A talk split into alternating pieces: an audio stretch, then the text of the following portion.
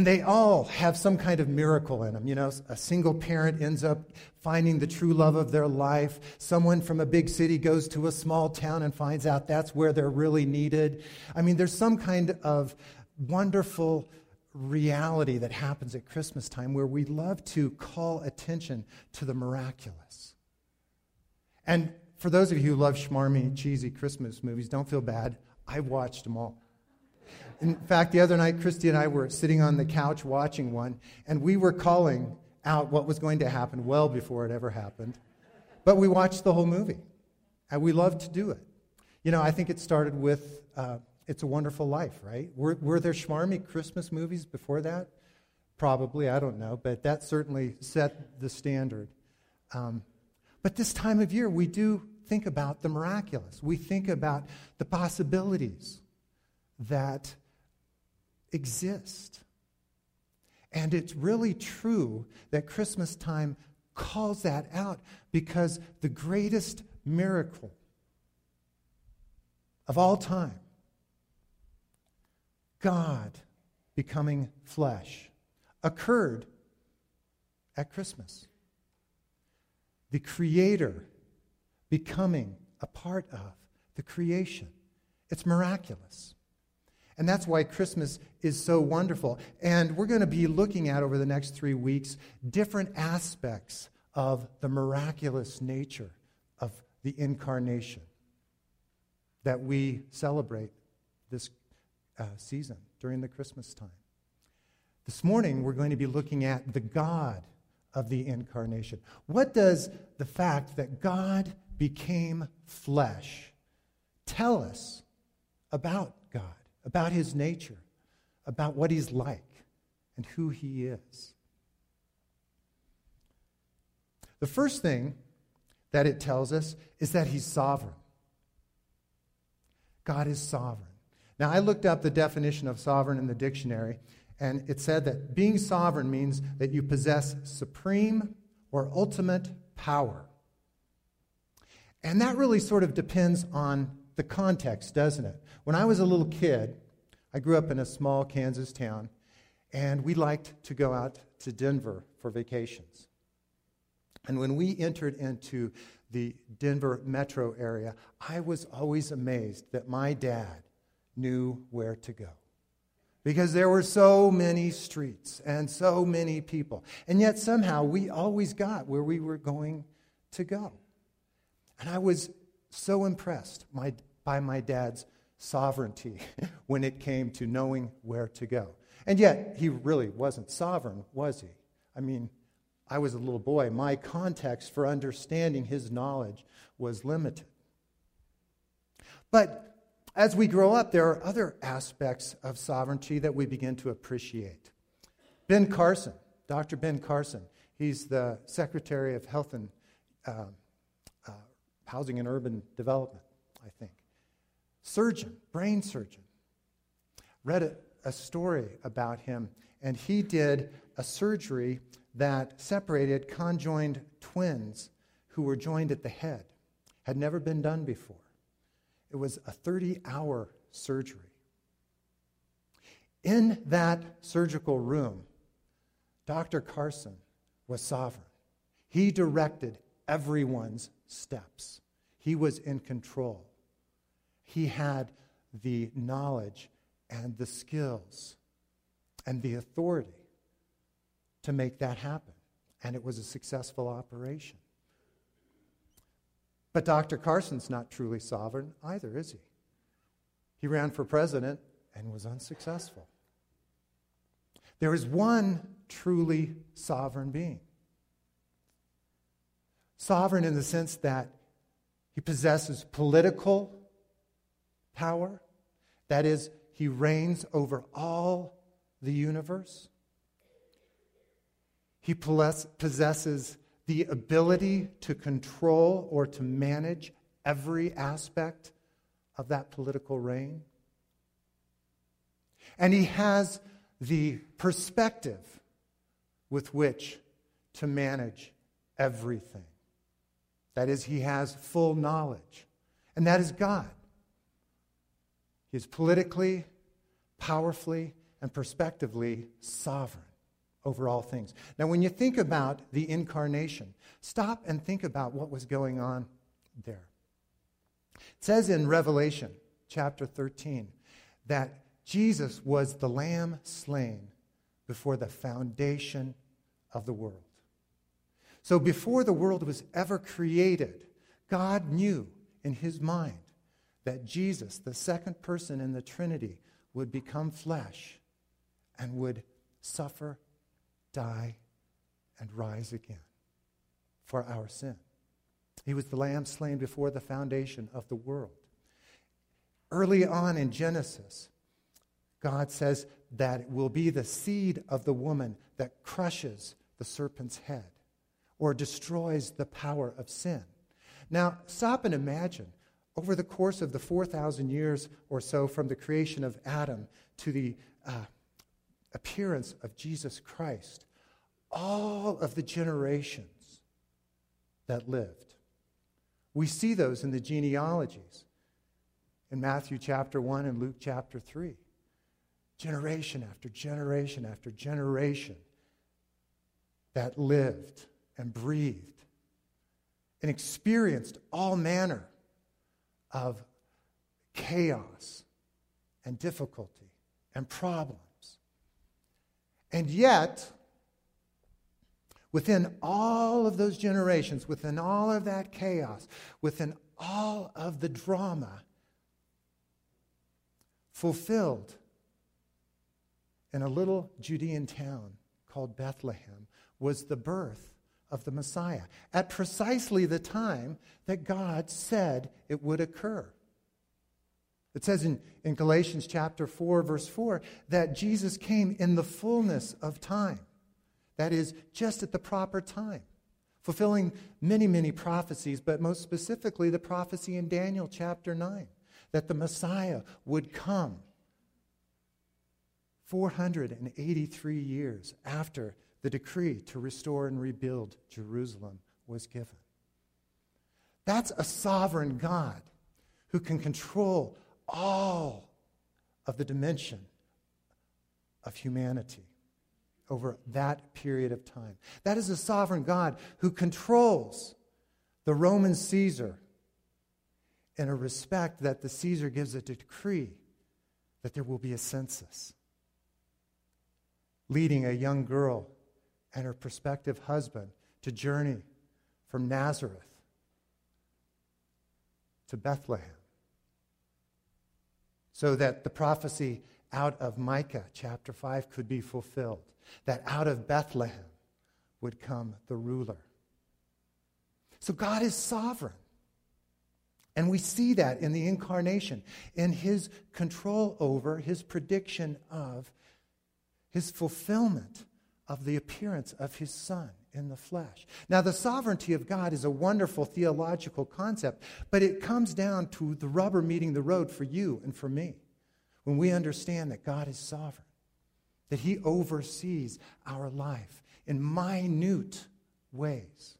He is interested in everything that you do, he is attentive to your life. That's why we can say that God causes all things to work together for good to those who love him and are the called according to his purpose. Now, sometimes in our lives, it does not appear as though what is happening to us is good.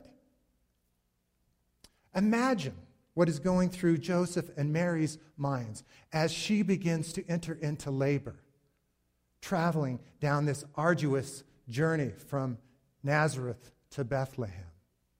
Much of it a very dangerous and difficult road. But she begins to go into labor. And as she enters into Bethlehem, Joseph is knocking at every door, but there is no room for them. Even at the public accommodations, there is no place for them to be. Where's God? What's, what's going on here? Can you imagine what they're thinking? Lord, the angel appeared to me. He told me I would give birth to the Messiah. Is this really what you have intentioned for the Messiah? to not have a place to be born? But they found a, a place in a barn, didn't they? In a manger. He was laid. Perfectly fulfilling, at least I think through most of our views, what absolutely should have been that the King of Kings, the Holy One, the mightiest of all, would enter into this world in the most humble of circumstances. God was in control of that. He intended it. And in your life, when it seems to be spiraling out of control, careening into the ditch, the fact is, you may be exactly where God intends you to be. For his sovereign purpose. You see, he, again, is sovereign over the perspective. He has the knowledge of what will be. And he knows what he is working out in our lives. So the appearance of Christ, fulfilling prophecy, managing genealogy, controlling out of control circumstances, to me gives me great hope. Because every time I begin to complain, begin to question, begin to wonder, what is going on here, Lord? Why are you allowing this in my life? I hear these words My ways are not your ways. My ways are higher than your ways. But trust me, I got this. I love you. It's going to be all right. So we learn through the incarnation that our God is sovereign, that he is in control. We also learn that our God is seeking. That is to say, he is taking and placing all resources available in order for us to hear the message of salvation. When something is lost that you treasure, that you, that you love, Jesus says, you'll leave everything else aside and begin to search for that object, right?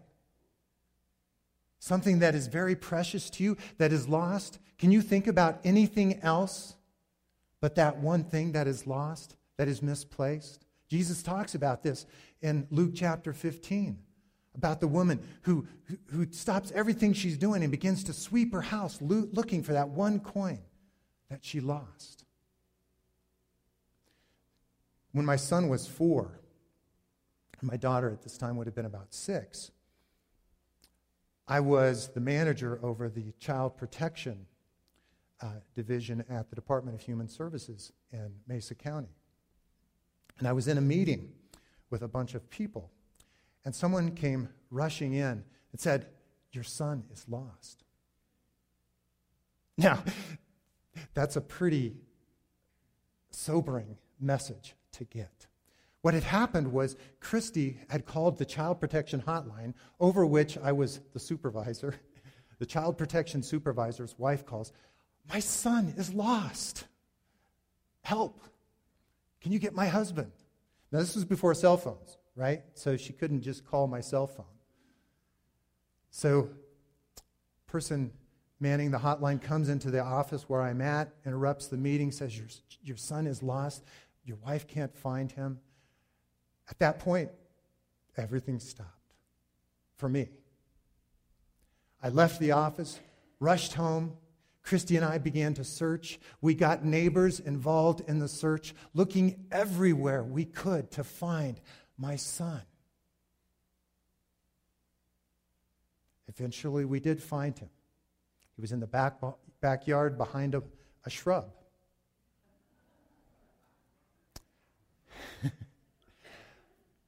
and I have to tell you that when we found him, we were joyful. I wasn't angry. I wasn't upset. I was full of joy because I had found what I was looking for. There's more to that story that I will share momentarily. So, Jesus, when he became flesh, that reveals to us that God is seeking us out. You see, the Bible says that none of us seek after God. None of us are looking for him. It's God who is seeking us out. And Jesus' appearance upon the earth into humanity reveals God's seeking nature. That he is seeking to find that which is lost. Now, that does not mean that God doesn't know where we are. He knows precisely where we are. But he is coming to seek us so that we may be found. Because here's the other part of the story with my son. My six year old daughter, in the wisdom of a six year old, thought it would be fun to go and tell her mom that Zach was missing. And when she had hidden Zach in this place, and every time we got close to where Zach was, Chelsea moved him somewhere else.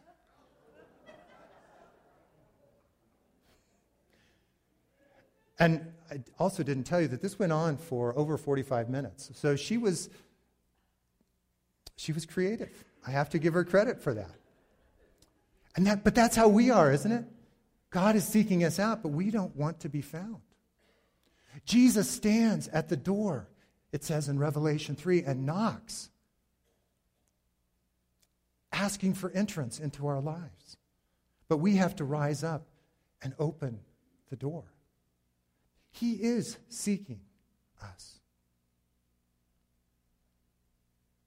He is calling out to us. And this time of year, during Christmas, we remember the seeking action of a God who desired that we be found. Jesus, when he called down Zacchaeus from the tree,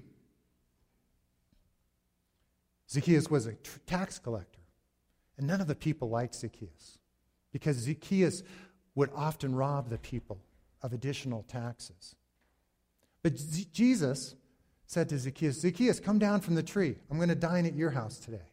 So he went into Zacchaeus' house, and because of the presence and the power of Jesus Christ in his house, Zacchaeus converted and said, You know what, Lord? I am going to repay fourfold over anything that I have took from anyone or taken from anyone. And Jesus says, Behold, salvation today has come to this house because the Son of Man has come to seek that which was lost. So he's seeking us. His presence in humanity reveals that to us that God did not just stay upon his heavenly throne, but that he came searching for us. He comes to our lives knocking at the door. He is speaking to you and to me and to every person upon this planet in some fashion every day. Through creation, through His Spirit, through His Word, He is speaking to us. He is trying to get our attention.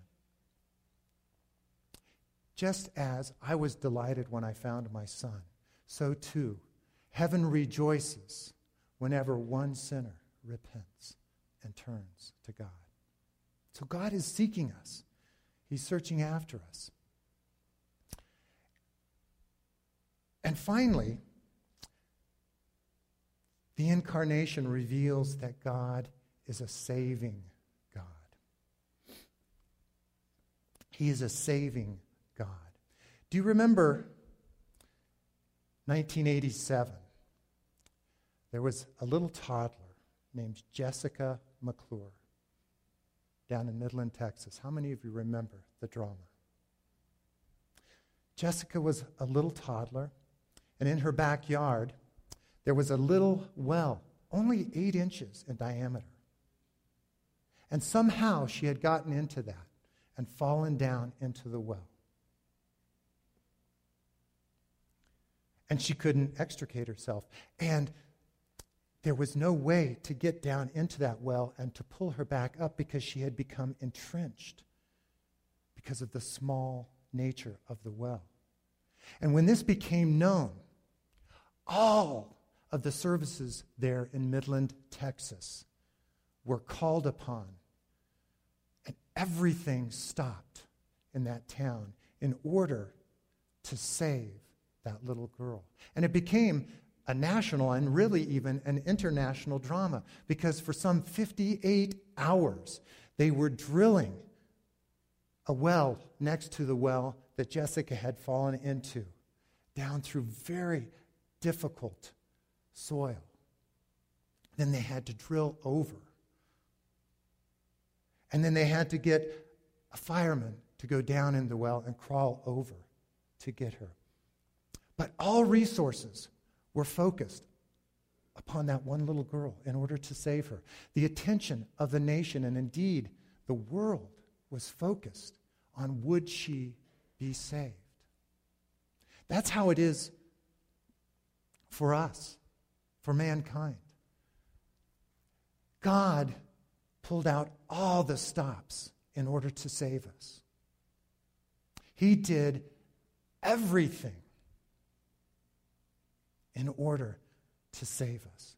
You see, there was only one way that we could be saved from our sin. And that was through the shedding of blood. The Old Testament says, without the shedding of blood, there is no forgiveness of sins. So there's only one way for sin to be forgiven, and that's through the shedding of blood. But in the book of Hebrews, we read that the blood of bulls and of goats shed year after year after year could not remove sin. There was no way. It was not pure enough to remove the sin of humanity. So God, the Bible says, so loved us that he gave his only begotten Son, Jesus Christ, sent him into the world in order to become a sacrifice for us. Listen to what it says in the book of Hebrews, chapter 10. Therefore, when Christ came into the world, he said, Sacrifice and offering you do not desire, but a body you have prepared for me. With burnt offerings and sin offerings you were not pleased. Then I said, Here am I. It is written about me in the scroll of the book. I have come to do your will, speaking of the Messiah who would come, Jesus Christ. First, when he said sacrifices and offerings, burnt offerings and sin offerings you did not desire, you were not pleased with them, though they were offered in accordance with the law. Then he said, Here am I, I have come to do your will. He sets aside the first in order to establish the second. And by that will, we have been made holy through the sacrifice of the body of Jesus Christ once and for all. When Jesus shed his blood, and that blood was sprinkled upon the mercy seat before the throne of God, God accepted that sacrifice. So sin can be forgiven. Blood has been shed, sufficient to pay the price for you and for me, and for every man, woman, and child who has ever lived. A body you have prepared for me. God had to become flesh in order to shed holy blood that we might be forgiven. So the incarnation reveals a God who is a saving God because he is a loving God. He loves us. Greater love has no man than this, that he save, or excuse me, he sacrificed himself for his friends. God loves us. And the incarnation reveals that. Because he did not have to become a man, he did not have to shed his blood. God did not need to do that. But because of his great love for us, he did. And so when I look at the babe in the manger, I remember that Christ came to the cradle in order to go to the cross. That's really what Christmas is all about. It's not just about the babe in the manger, but it's about the sacrificial death he suffered on our behalf, the resurrection from the dead that demonstrated his power over the grave. That all began with the birth of a little boy in a manger in Bethlehem. A sovereign God who is seeking the lost and will go to all extremes in order to save those who have been separated from him. That's the miracle of Christmas. That's the wonder of God becoming flesh. It's a beautiful, beautiful picture. And as we leave this place today, I want you to remember those things about the God who became flesh that he is sovereign over our lives, that he is seeking you, even those of you who walk with him. He is seeking more of your life. He is seeking you to become like Christ. And for those of you who have yet to humble yourself and accept and receive the gift of salvation that Christmas speaks of, that the cross portrays for us, that the resurrection secured. This Christmas, receive the greatest gift that you possibly could receive that of salvation from a God who loves you. Heavenly Father, we thank you for the wonderful gift of salvation, the joy that fills our hearts because you love us. You seek us. You are sovereign over us. It does not yet appear what we shall be, but we know this that when you appear, we will be like you because we will see you as you are. And so, Lord, this Christmas season, fill us with the wonder of who you are, the miracle of Christmas. May it be something, Lord, that transcends anything that we have ever experienced before. In Jesus' name, amen. Let's rise.